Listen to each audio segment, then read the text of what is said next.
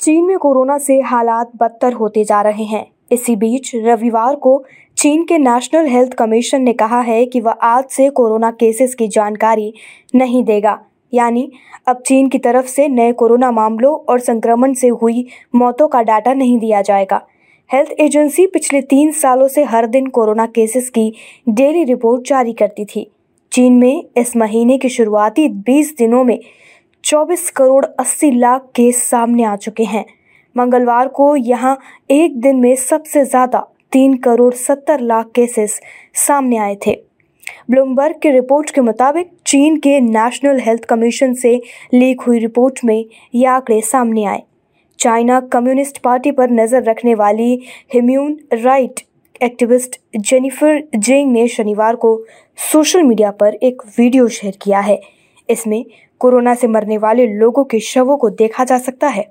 जेंग के मुताबिक यह वीडियो एक मस्जिद का है। यहाँ अंतिम संस्कार के लिए 20 दिन की वेटिंग है। जेंग ने एक ट्वीट में बताया है कि बीजिंग के गोदामों में लाशों को स्टोर किया जा रहा है। इसमें वे गोदाम भी शामिल हैं, जहाँ सुअरों को रखा जाता है।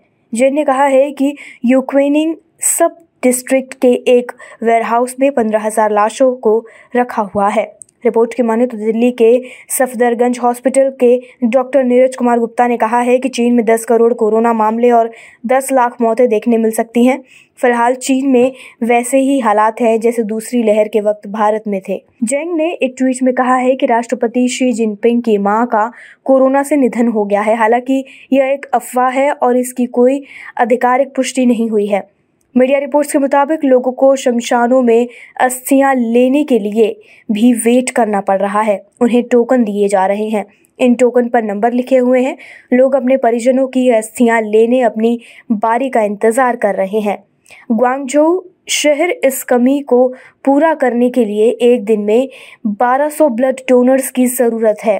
इसे लेकर रेड अलर्ट भी जारी किया गया है। यहाँ क्रिमिटोरियम में शवों को जलाया तो जा रहा है, लेकिन धुआँ शांत होने से पहले ही कई और शव यहाँ लाए जा रहे हैं। इसके चलते शमशानों में 20 दिन की वेटिंग है, क्योंकि जब तक शव पूरी तरह से जल नहीं जाते, तब तक उसी जगह पर दूसरे शवों को नहीं जलाया जा सकता है। मीडिया रिपोर्ट्स के मुताबिक, लोगों को अस्थियाँ लेने के लिए भी वेट करना पड़ रहा है। चीन में संक्रमण के हालात 2020 की याद दिला रहा है। तब से अब तक शी जिनपिंग सरकार ने इससे निपटने के लिए सख्त नियम लागू किए। ज़ीरो कोविड पॉलिसी लाई गई। बेहद सख्त लॉकडाउन लगते रहे। तमाम दावों और वादों के बावजूद कोरोना कंट्रोल नहीं किया जा सका। अब खबरें पाइए सबसे पहले हमारे मोबाइल न्यूज़ एप्लीकेशन पर। एंड्रॉइड या आईओएस प्लेटफॉर्म पर जाइए एच डब्ल्यू न्यूज़ नेटवर्क को सर्च कीजिए, डाउनलोड कीजिए और अपनी सुविधानुसार भाषा का चयन कीजिए। खबरों की भीड़ में अपने काम की खबर पाते रहिए।